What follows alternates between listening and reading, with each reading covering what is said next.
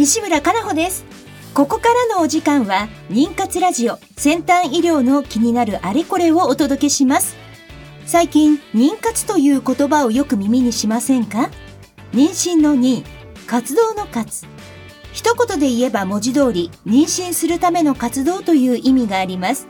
まさに妊活中のあなたに届けていく20分間です。この番組ではゲストをお迎えしテーマに沿って不妊治療の最先端技術をご紹介していきます。お話を進めていただくのはスペイン発の不妊治療を専門とした遺伝子検査会社アイジェノミクスジャパンの代表であり理学博士のアンディさん。ラボマネージャーであり工学博士のトシさんです。アンディさんトシさんよろしくお願いいたします。よろしくお願いします。今日のテーマは子宮内の細菌環境を見るエマ検査についてです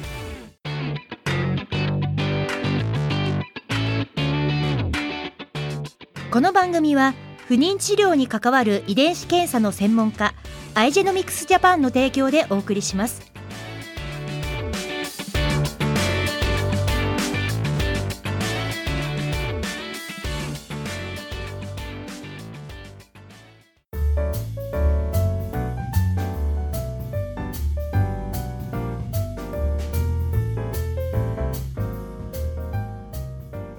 週も始まりました。妊活ラジオ先端医療の気になるあれこれ。アンディさんとトシさんと一緒にお届けしてまいります。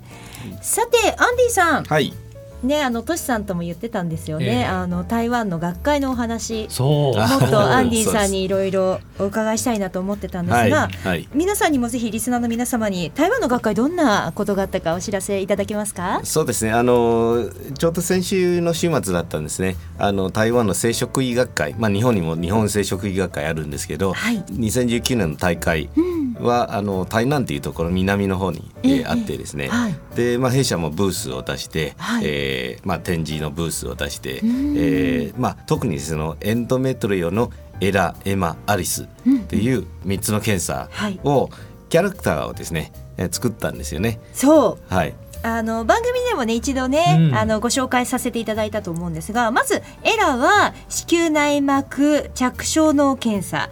エマは、えー子宮内膜マイクロバイオーム検査。それからアリスは、えー感染症慢性子宮内膜炎検査はい、このように、まあ、漢字で並べると分かりやすいんですけれどもこれを可愛い女の子になったらこんな子たちよっていうのがエラはピンクエマはグリーンそれからアリスは、えーこの検査はブルーがテーマカラーなんですよね。はいでこのカラーにちなんだ可愛いキャラクターが生まれたんですよね。そうです。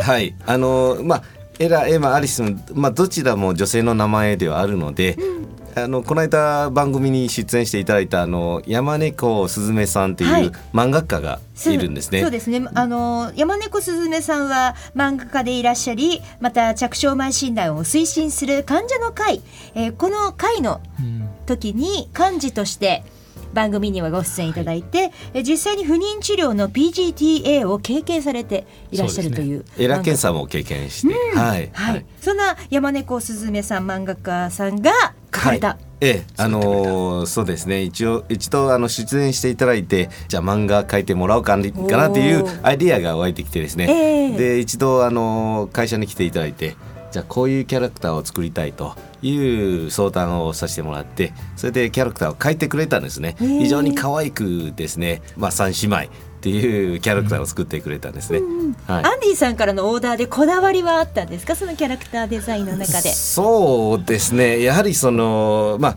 えエラーというのはその、まあ、お姉さんの存在でですね、あの今までたくさんのその着床不全の患者さん窓がずれてる患者さんを助けてきてるから、まあ、先輩として、あのお姉さんとして。で、えー、とエマとアリスはそれぞれちょっと違ってですね、エマはいい菌を見つけるいい乳酸菌を見つける。2番目のお姉さんですけれども。でアリスはですね悪い菌悪玉菌をあのやっつける。っていうようなキャラクターの設定だったんですね。でそれであの希望を出してこう書いてくれたキャラクターがあるんですね。じゃあこの三姉妹が手を取り合ってはい、妊娠率を上げていくっていうことですね。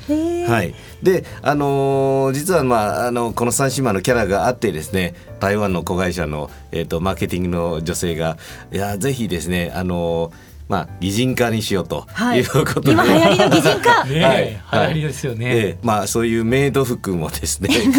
メイド？服とその あのそれぞれのそのエマちゃんアリスちゃんのまあカスチュー服装をムですね、うん。メイド服じゃないですけど、ね。はい、あのカスチュームですね。あの準備して、ええ。でそれからそのエラエマアリスのそれぞれのカラーですね。色ですね、うんピンクをグリーンあのブルーをそうですね。そのカツラをかぶってもらって、ウィッグもしっかりすごい。これでも台湾の学会で、はい。そういったアプローチをされているブースって。あのうちだけでしたね。やし日本だったとしてももちろん。もちろんうちだけ世界的に見ても。なかなかね。なかなか難しい、うん、ないと思います。はい、まあもちろんあのお堅い先生もいてちょっとこういやそれはちょっとっていう感じの方もいらっしゃったんですけどでもあのほとんどの先生はあの喜んで一緒に写真撮ってくれましたね。はい、なるほど。だからそういうねあのキャラクターたちがこう生まれてさらにこう幅広いねあの層へ、うん。あの目に触れる機会っていうのがどんどん、うん。はい。この3人のエエラちゃんエマちゃん、アリスちゃんのご活躍を私も期待しております。はい、期待してます。はい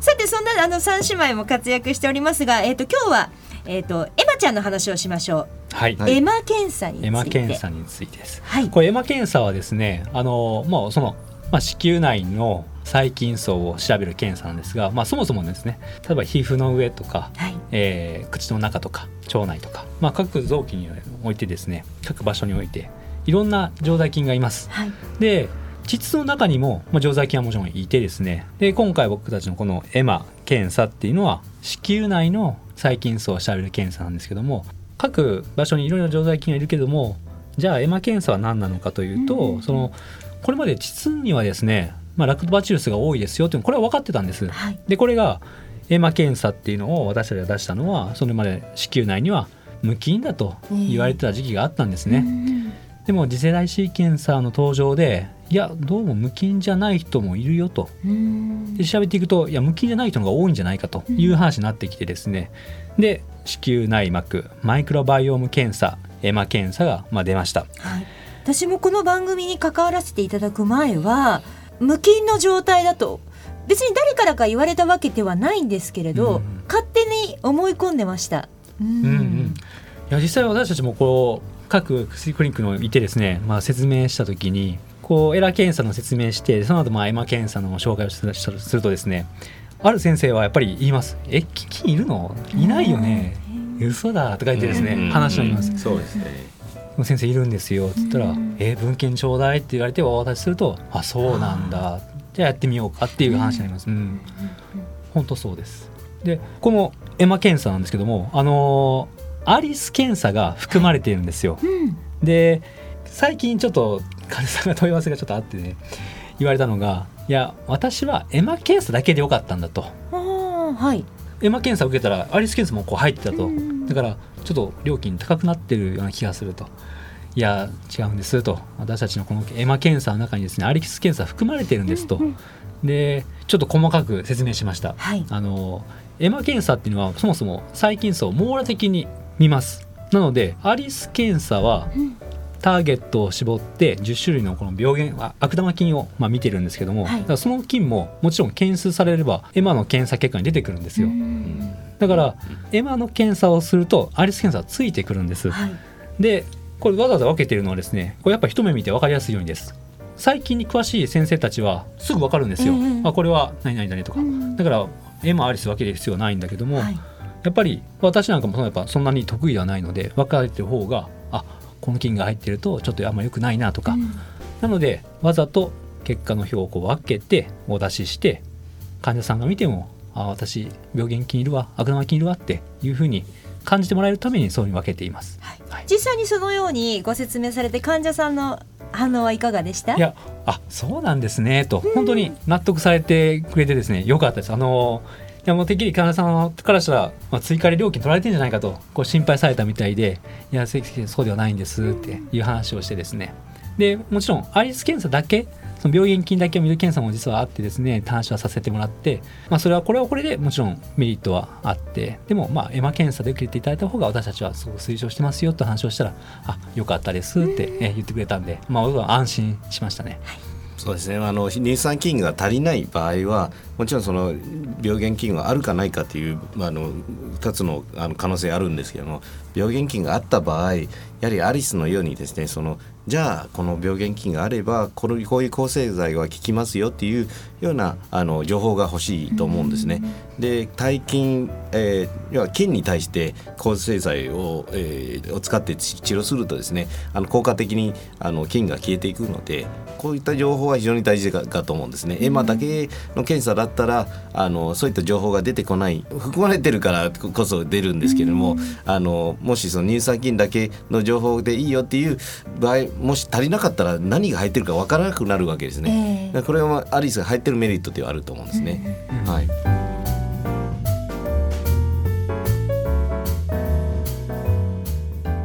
さあ後半も子宮内の細菌環境を見るエマ検査と題してお届けしてまいります。はい、えー、子宮内の細菌環境はですね実はあの腸内環境とあの全く違ってですね、まあ、当然その常在する菌も違ってそれから我々が考えている善玉菌っていう概念も違ってくるわけなんですよね。例えばあのビフィズス菌はまあ腸にはいいんですよね。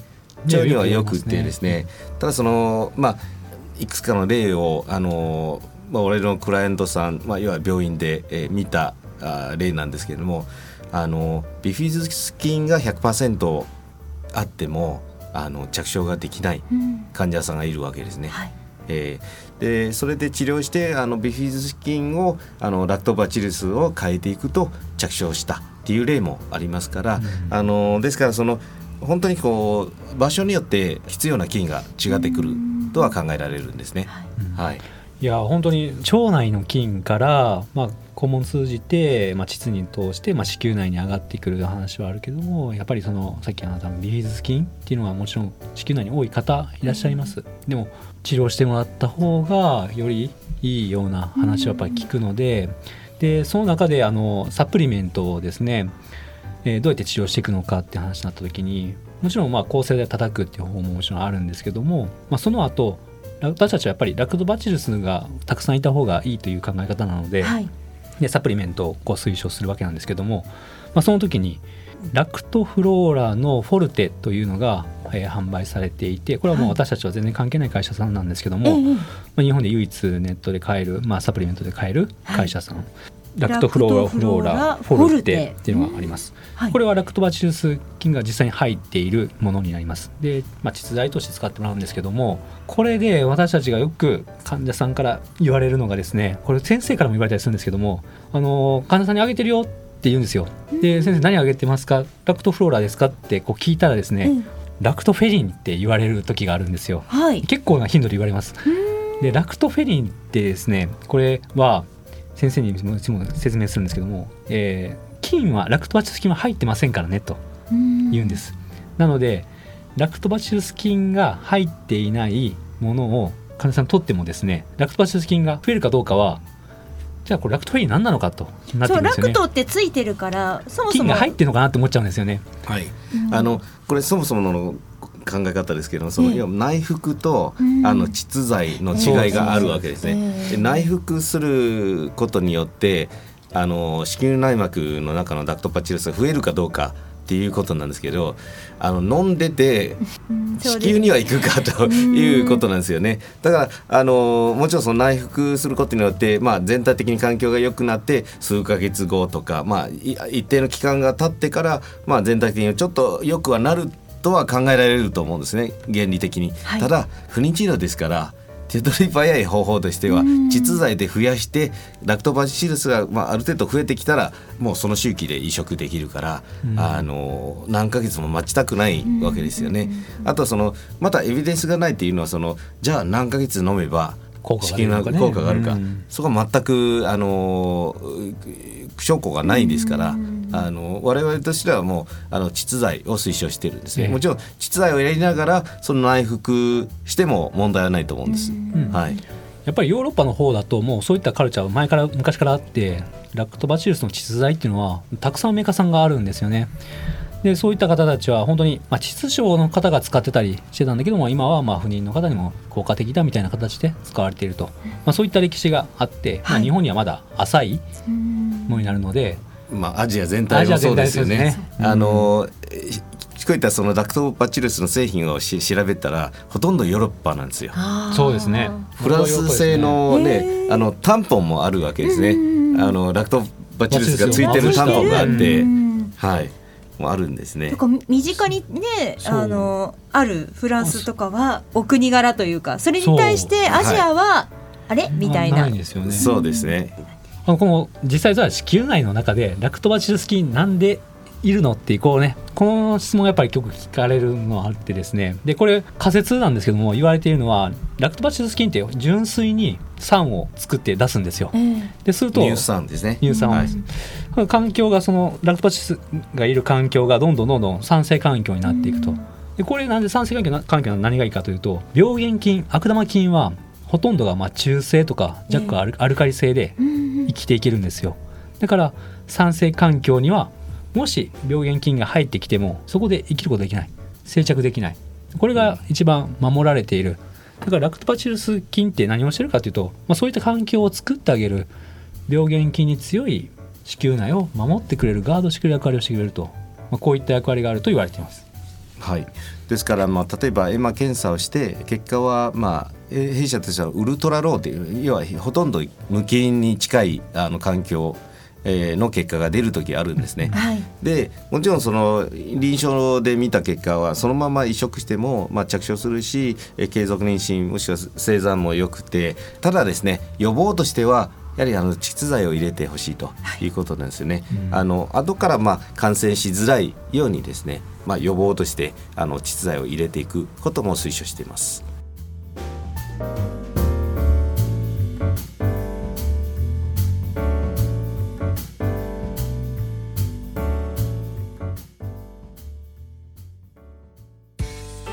不妊治療頑張り続けるって本当に大変ですね。そんなあなたに自分の着床の窓を見つけてほしい。遺伝子検査の専門家アイジェノミクスのエラ検査です。ERA 着床の窓で検索。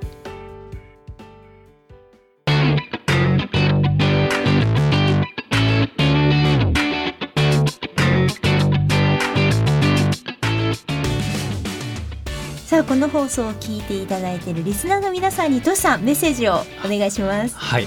あの私たち検査会社ですがあの直接患者さんからの、まあ、問い合わせとか気になったこととか、えー受け付けておりますのでお気軽に電話でも、まあ、メールでも弊社のホームページから問い合わせいただければですねあのすぐにお答えさせていただいてますのでお気軽にお問い合わせください。それでは来週同じ時間にお会いいたしましょう